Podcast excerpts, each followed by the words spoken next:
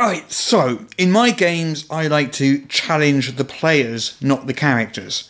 If you need to convince a guard of something, I want you to roleplay it, not just roll a charisma check. It's role playing with an R O L E, not R O L L. Are we all on board with this?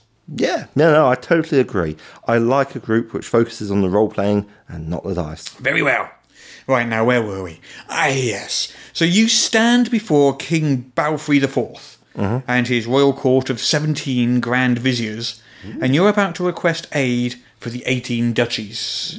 Okay, right, right. So I want to tell him all about the Orc Plague threatening the 18 duchies and how, if the duchies fall, the 21 kingdoms will surely be next. No, no, remember, I want you to roleplay it. Uh, uh, well, uh, my character, Charming McChomerson, has 20 charisma. I mean, he'd be able to rattle off a speech easily. Can't I just make a roll? Nope. Sorry, R O L E, not R O L L. Right. Hang on. I'll need to write this down first.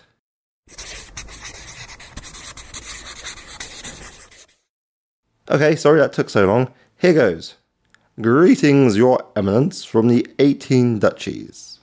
I stand here before you to request your aid against the greatest threat that the duchies, and indeed the 21 kingdoms, have ever faced. Surely, if we do not stand together at this time, our world will fall before the green skinned hordes.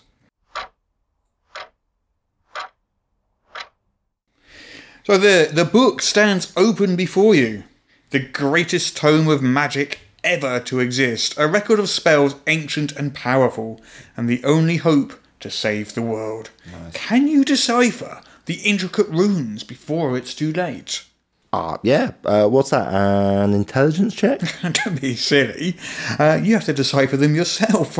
Here's a copy of the book, which I have painstakingly transcribed for you. Yay. Whoa, wow. That's that's 400 pages long. We have all night. I mean, we agreed that rolling charisma check sucks. Why would it be different for intelligence? I suppose that makes sense. So, as you reach the end of the tunnel, you suddenly find yourself teetering on the edge of a cliff, surely hundreds of feet straight down to the jagged rocks below. The ground crumbles slightly beneath your feet. Can you stop in time and avoid falling to your certain doom? Whew. Lucky I didn't dump stat dex. Okay, so I have a plus four. No. We role play at this table, remember? Uh, I don't know how to do that. This is a bit silly. If you don't have to roll charisma or intelligence checks, what makes dexterity so special? Ah, I guess.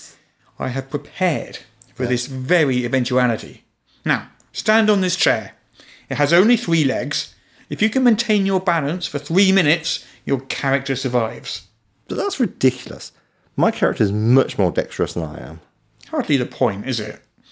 Fine. The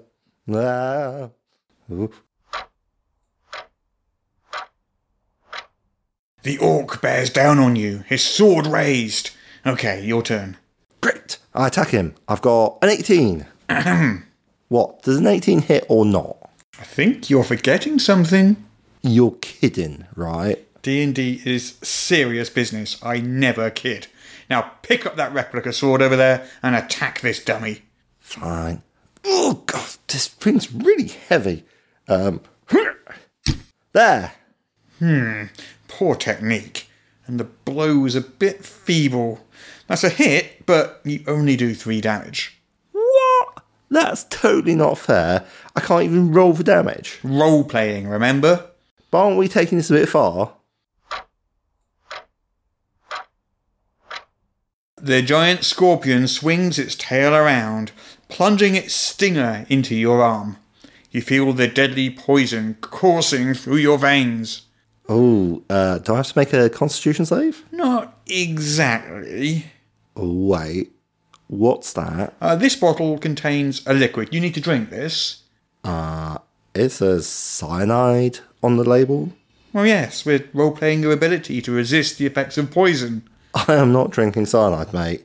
You're absolutely insane. Insane, am I? How would you know? Make an intelligence check.